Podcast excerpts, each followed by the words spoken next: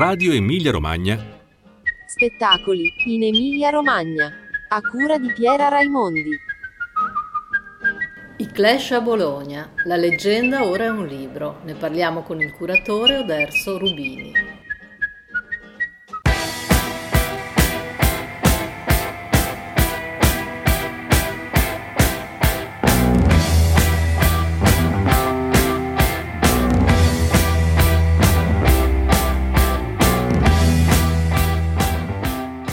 I Clash in Piazza Maggiore, una leggenda. Una leggenda che si è tramandata di generazione in generazione. Chi ha la nostalgia di non esserci stato e chi la racconta come una medaglia da puntare al petto.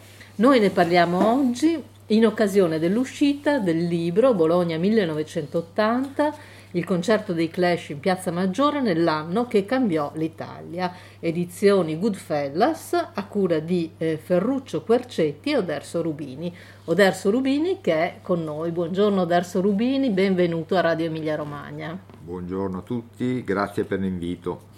Allora, Oderso Rubini è un nome che nella musica italiana tutti conoscono, nel mondo della musica italiana. Produttore discografico, promoter, tra i principali animatori del, del mondo musicale di quegli anni e, e oltre. E in questo momento consulente dell'assessorato alla cultura della regione Emilia-Romagna. Allora, siamo qui con questo bel libro, 240 pagine, una grafica che ricorda un po' quegli anni, no? Tante foto, tanti documenti. È arrivato il momento di dire tutta la verità su quel concerto. Sì, beh, poi non è che, che, non si conoscesse, solo che tutti la conoscevano a pezzi, ognuno conosceva un pezzettino e quindi era giusto cercare di rimettere tutto insieme e di cercare di dare un senso compiuto a una cosa che appunto, come si diceva prima, è talmente ricordata da tutti che anche chi non c'era è come se ci fosse stato. Eh, in qualche modo sì. che è molto divertente come cosa, però insomma così.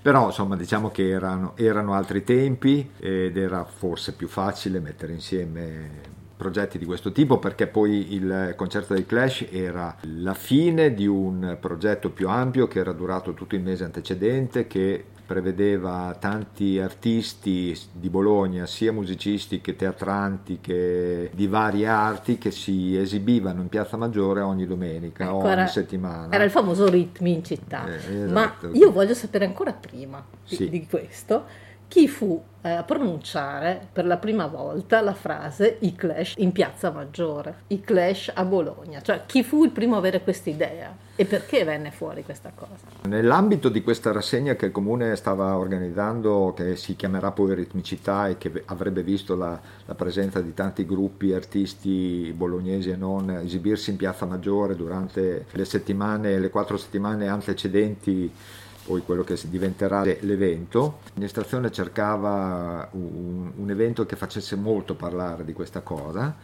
e quindi Mauro Felicori che allora era da poco stato assunto dal comune e si occupava della, del progetto giovani ed era incaricato appunto di trovare un qualcosa che avesse un grande valore chiamò un suo amico giornalista di Rimini Massimo Buda che scriveva per Roccherilla per Paese Sera e si occupava comunque in generale di musica e gli fece la domanda ma se tu dovessi fare un concerto a Bologna in Piazza Maggiore clamoroso, chi faresti suonare?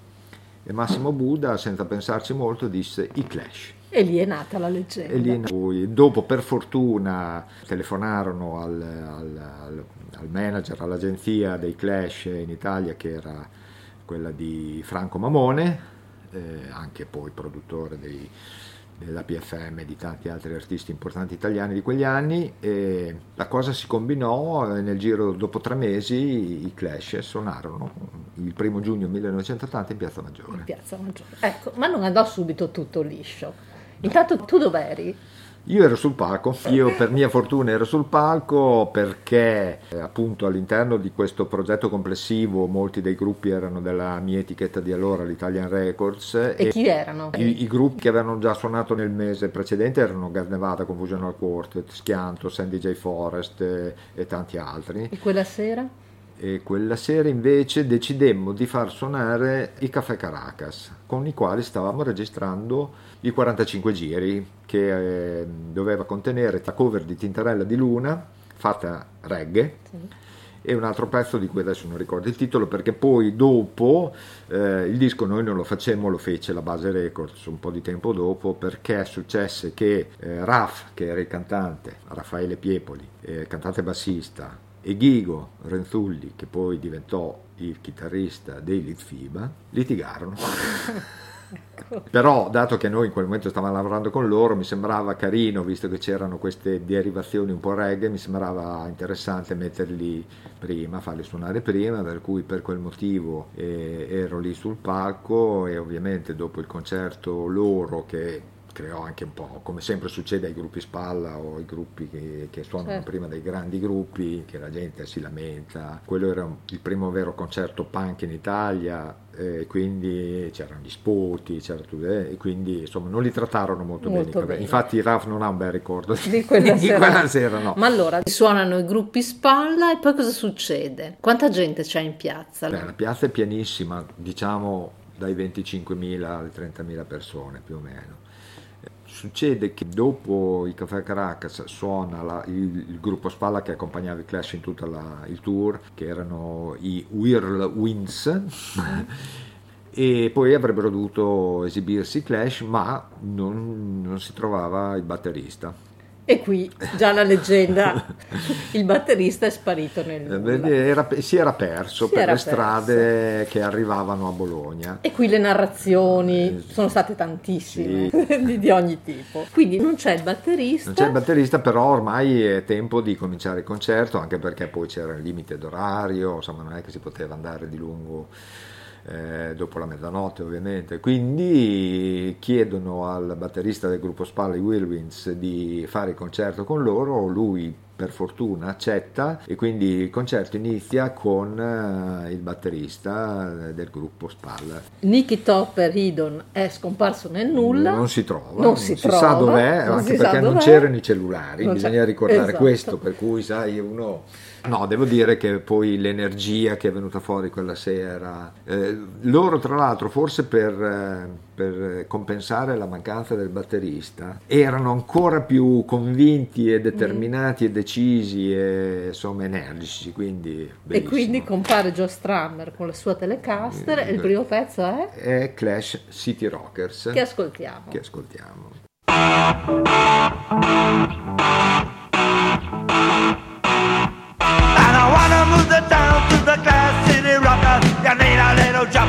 electrical Nothing stand the pressure of the class in a rocker. See the red they go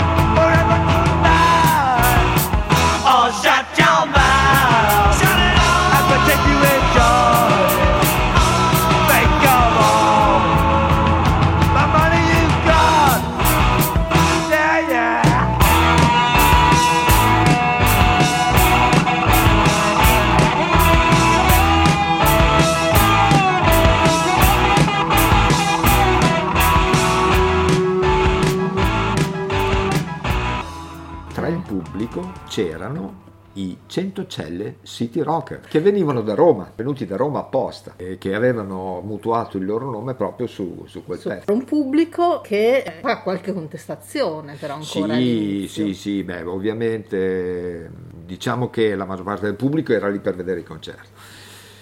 E poi c'erano, c'era un gruppo di punk anar- anarchici nostrani, eh, i Raft Punk, eh, che poi fondarono un'etichetta che si chiamava Attack Punk, si chiamò Attack Punk, eh, assieme anche ai, ai, Nabat, quelli che poi diventeranno i Nabat, cioè Steno e altri, contestavano i, i Clash. Ma perché li contestavano? contestavano... Perché adesso i ragazzi adesso non lo no, sanno. Certo, no, loro contestavano i Clash perché dicevano che si erano venduti al mercato, che non erano più i clash puri degli inizi eh, che si erano venduti alle grosse case discografiche e quindi li contestavano perché loro essendo molto eh, di impostazione anarchica, parteggiavano di più, molto di più per un gruppo veramente anarchico, sempre inglese, i Crash, che erano i loro idoli. E quindi fu, fecero, ci fu questa contestazione che si risolse in diversi episodi ovviamente, perché oltre a,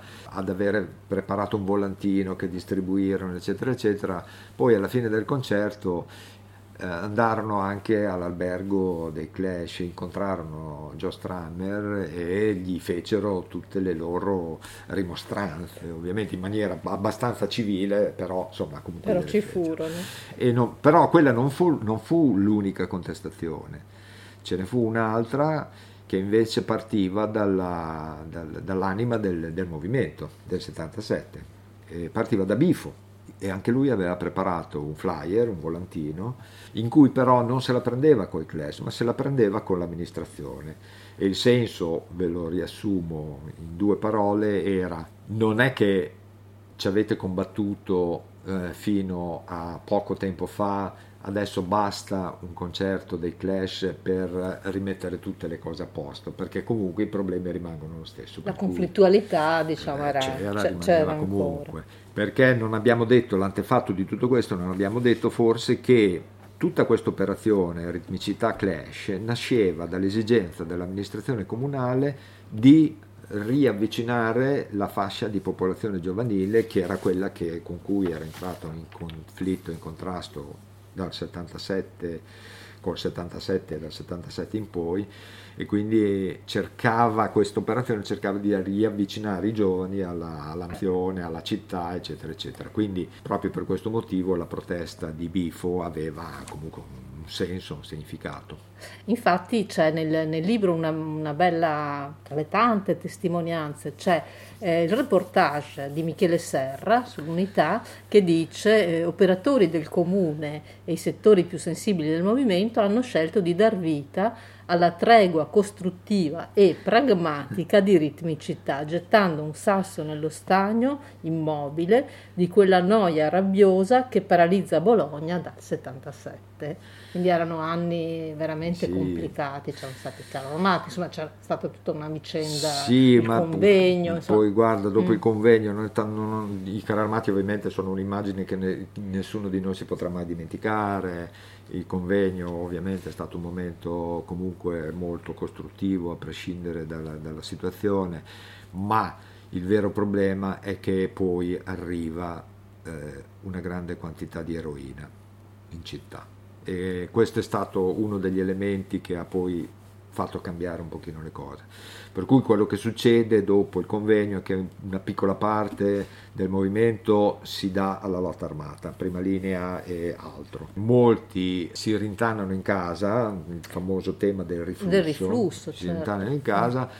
E poi c'è questa questione delle, dell'eroina che insomma spacca, spacca molte situazioni e e poi rimane quella che era fin dagli inizi comunque anche del movimento là, la cosiddetta creativa che invece cerca di trovare le, le, strade per continuare comunque un percorso creativo di comunicazione, di, di, di, di vita personale insomma certo. che dopo l'università comunque poi bisognava affrontare comunque delle scelte, bisognava decidere come vivere quindi molti hanno provato a trovare una strada che non fosse il lavoro fisso, dito eccetera eccetera costruendo le proprie strutture dedicandosi alla, all'arte, alla musica, al teatro, al cinema, eccetera. Erano le famose macchine desideranti di Deleuze esatto, e Gattari. Esatto. Erano quelli gli anni. Torniamo al concerto. A un certo punto un signore si aggira intorno al, al, al crescentone dicendo Je suis le batteur, je suis le batteur.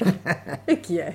E finalmente Topper Idon, il batterista originale dei Clash, ha trovato in qualche maniera la strada per arrivare nei dintorni del concerto e quindi finalmente va sul palco, quindi Joe Strammer licenzia ringraziandolo il batterista dei Whirlwinds e finalmente arriva Topper Idon e il concerto ricomincia da capo. E questo è il momento momento di London Calling che esatto. non possiamo non ascoltare.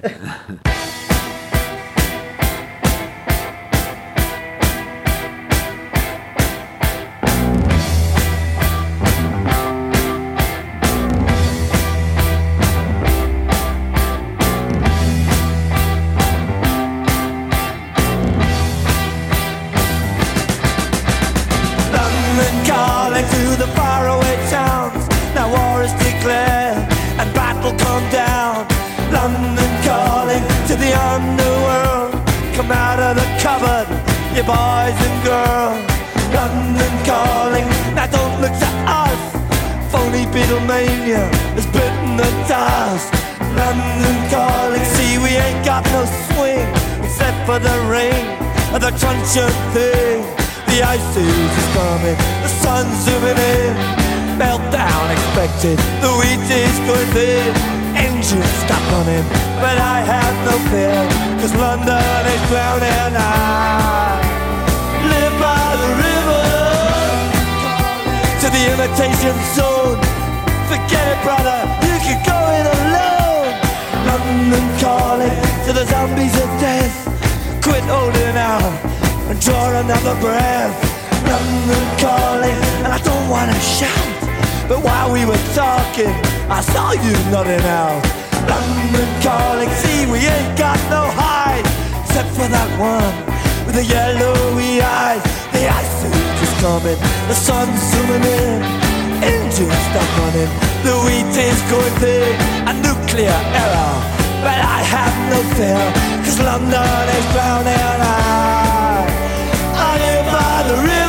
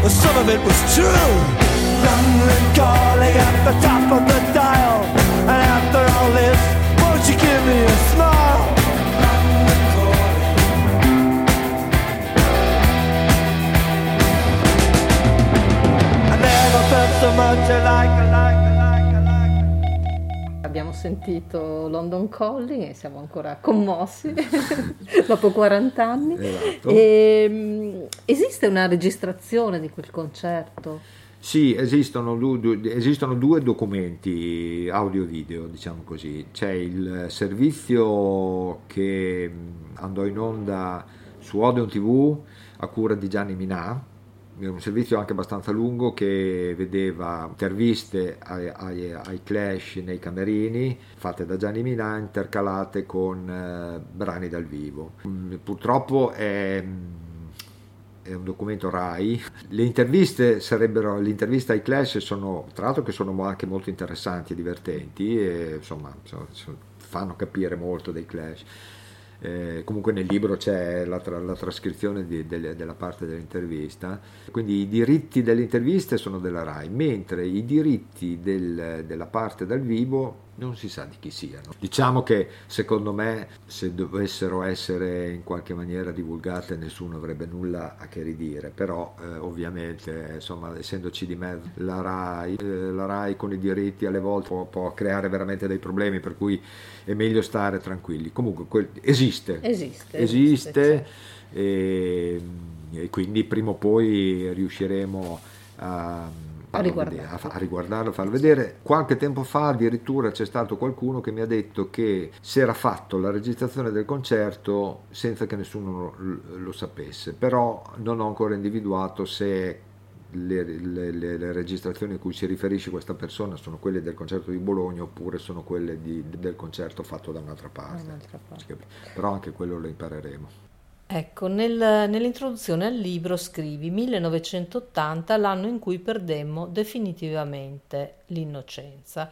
Fu quello eh, veramente un anno eh, di svolta epocale. A pochi giorni dal concerto ci fu la strage di Ustica il 27 giugno e poi pochissimo dopo, il 2 agosto, la strage della stazione di Bologna. L'hai ricordato tu prima, inizia quel periodo che eh, si definiva ai tempi del riflusso, un momento comunque di, eh, di frattura, di passaggio epocale e possiamo dire probabilmente, eh, guardandoci un po' da fuori, possiamo dire altrettanto del periodo in cui stiamo vivendo, tra pandemia, cambiamenti climatici, è un periodo che ci obbligherà, eh, ci obbliga a eh, ridefinire comportamenti sociali e aspettative. Se tu eh, dovessi pensare adesso a un evento di quella portata, di quella portata nel senso che fu un evento che eh, cercava anche una ricomposizione sociale no? e, e, forse dopo questo anno avremo bisogno di qualcosa del genere. Tu cosa, eh, a cosa penseresti? Ah, guarda, questa è la domanda, è la domanda delle, come dico, c'è qualcuno delle mille pistole, nel senso che, guarda, nel corso degli anni tanti mi hanno sempre chiesto ma come potremmo ricreare un momento come quello di quegli anni lì? E io credo che, penso che come tutti i grandi movimenti della storia, i grandi movimenti diventano importanti e significativi dopo, quando la gente si rende conto di quello che è stato. Prima, mentre lo vive, non se ne rende conto. Se io ti dovessi dire che quella sera sul palco dei Clash stavo vivendo una situazione eh, straordinaria. No, ti racconterei una bugia, ti direi, ti, ti direi, che io quella sera, per me era normale che fosse così. era, era, la vita che, che, andava avanti, che, delle cose che succedevano, però era un, un evento assolutamente normale. È solo dopo che riconducendolo a tutta una serie di altri episodi che avvengono in quel periodo uno realizza che quella cosa lì è stata molto importante come, come lo è stato il movimento per, per, per chi l'ha vissuto, insomma, eh, sono stati anni straordinari, nel bene e nel male ovviamente. Poi quell'anno lì in particolare, secondo me, rimane è rimasto molto nella memoria di tutti anche per quello che dicevi tu prima. C'è stato quel concerto, poi c'è stato Ustica il 27 di giugno e poi c'è stata la strada della stazione e chiunque viva a Bologna non se lo può dimenticare. E pensa che dopo, a luglio, noi, dopo aver fatto ritmicità, andiamo a organizzare assieme alla Galleria d'Arte Moderna, andiamo a organizzare la quarta settimana internazionale della, della performance, performance certo. con, assieme a Francesca Lenovi, a Roberto Daolio e a Renato Barilli eh, e questo avviene in luglio, per cui ci sono questi due episodi. Eh certo. È un concentrato pazzesco. Pazzesco sì. e anche la stessa, la, la stessa quarta settimana, alla quarta settimana internazionale della performance viene Lydia Lunch per la prima volta in Italia, vengono altri artisti molto della new wave eh, americana ma anche inglese, vengono i film eh, della, del cinema sperimentale americano che vengono proiettati, insomma era un momento da quel punto di vista straordinario, però c'erano questi due elementi estremamente forti di creatività, di voglia di vivere, di, di musica eccetera eccetera con dentro queste due, due tragedie. Certo. Un'ultima cosa, sempre sulla leggenda, si sì. dice che Strammer avesse la maglietta della no, RAF. No, no, no, no, lui aveva, ma in un, in un concerto a Londra, aveva indossato quella maglietta per una manifestazione, comunque era una manifestazione politica, e allora lui aveva indossato quella, quella maglietta però poi gli spiegarono dopo il senso che quella Ma glielo cosa... spiegarono qui a Bologna? No, no, era no, no, qui a Bologna eh, quella è, è pura invenzione. Pura invenzione. No, l'unica cosa vera è che, è che la- l'altro chitarrista si dette una chitarrata in testa fino quasi a svenire. sì, sì, era un po' ubriaco tra l'altro, però se- fino quasi a svenire. Poi, poi alc- alcuni dissero che lo, lo portarono via innamorato, non è vero, perché poi nei camerini dove fecero le interviste Minà erano tutti lì sani e, e Esatto. Però sì, e beh, sai, le leggende eh, ovviamente Corrono. sia- sì, sì, sì, no, no, ma sulla maglietta ho, ho- ho fatto anche delle ricerche anch'io, ho verificato che effettivamente... eh, non- Reute Armate Fraction. Fraction, sì, sì. No, ma c'era anche, c'era anche eh, Red Brigade, lui le aveva usate entrambe, però non, non qua in Italia, no, no. E poi ci fu, ci fu il bis. La gente era già andata via Sì, sì, e alla fine... però loro avevano talmente tanta voglia di... Beh, poi anche per loro credo che sia stata una, una situazione comunque particolare, no? Eh, quella, quella piazza magnifica che è Piazza Maggiore, insomma alla fine come fai a non... Tutta quella gente che comunque è lì, è venuta per te. Poi Joe Stramer era un generoso e forse volevano anche far dimenticare il- l'episodio del batterista che Che, mancava, che all'inizio. mancava all'inizio. per cui no. Bene, grazie, grazie di questa chiacchierata e tutte, tutte le, le vostre curiosità saranno soddisfatte da questo bel libro. Se me lo permetti, devo dire che il libro è corredato da tutta una serie di foto assolutamente inedite dell'archivio di Red Ronnie, che era lì anche lui quella sera sul palco. Quelle grandi, tutte queste grandi a tutta pagina sono foto di Red Ronnie, di quella di Topperidon è mia, che Ah, è sul palco, qua, questa è mia. Bella. Sul palco ne ho fatta qualcuna anch'io, non ero un fotografo, avevo la mia Certo. macchinetta giusto per dire, però di Topperido non esistono molte altre di quella sera. E poi ho raccolto anche il manifesto originale, che pochissimi hanno, credo che a Bologna sono, a Bologna solo una persona so che ha il manifesto ce l'ha appeso sulla parete e non me l'ha voluto prestare ed è Marzio Manni. Poi c'è una foto del nostro assessore giovane Eh beh, ma era con Walter Vitali con Eh, certo. cui con cui inventarono, Inventarono questa- ritmicità che esatto. fu una- un'esperienza molto, Esatto, molto esatto. importante. E poi insomma l'iconografia, poi ci sono molti, molti articoli de- dei giornali che uscirono allora, dei vari giornalisti, da Assante che era eh, già un giornalista di Repubblica, quelli di Maria Laura Giulietti sia per Ciao 2001 che per Repubblica, Michele Serra, cui abbiamo già citato il, eh, uno degli... che tra l'altro è stato un articolo molto contestato, quello lì di Michele, perché il titolo del suo, del suo articolo era prima di bruciare Londra, meglio conoscere Bologna, perché lui era un po' critico su, Sì. ovviamente. Su questa contrapposizione Sì, tra questa sì, piazza esatto, pietrosa e il punk. e il punk. Sì, questo libro è sì, sul concerto dei Clash, ma apre in una finestra eh, su un'epoca. Su Sì. un'epoca, su come si raccontavano le cose, sia per Sì, immagini. perché era, era giusto contestualizzarlo, cioè il concerto Mm. in quanto tale, ok, chi l'ha vissuto se lo- ce l'ha dentro, se lo ricorda. Esiste la registrazione audio del concerto, quindi eh, quella si può rintracciare anche abbastanza facilmente, però ovviamente quelli che erano lì, che l'hanno vissuto lì direttamente, hanno, hanno un ricordo completamente diverso, ma insomma era comunque, non, bisognava raccontare tutta la vicenda, non un semplice concerto, perché sennò quello sarebbe stato anche un po' banalizzarlo. Poi noi a Bologna, insomma, voglio dire, creativi vogliamo essere, Eh, quindi certo. continuiamo a esserlo. Eh, certo, eh, certo. che serva anche da stimolo questa roba qua. Si parlava prima di cosa si potrebbe fare. Secondo me non lo sappiamo, però prima o poi succederà qualcosa che dopo ricorderemo come un evento epocale in qualche maniera. Dopo questa pandemia che un po' ci speriamo costringe che passi, così, chiusi. ormai non se ne può più. Va bene, Bene, grazie, grazie. grazie a Derso Rubini e buon Grazie a te. lavoro. Grazie.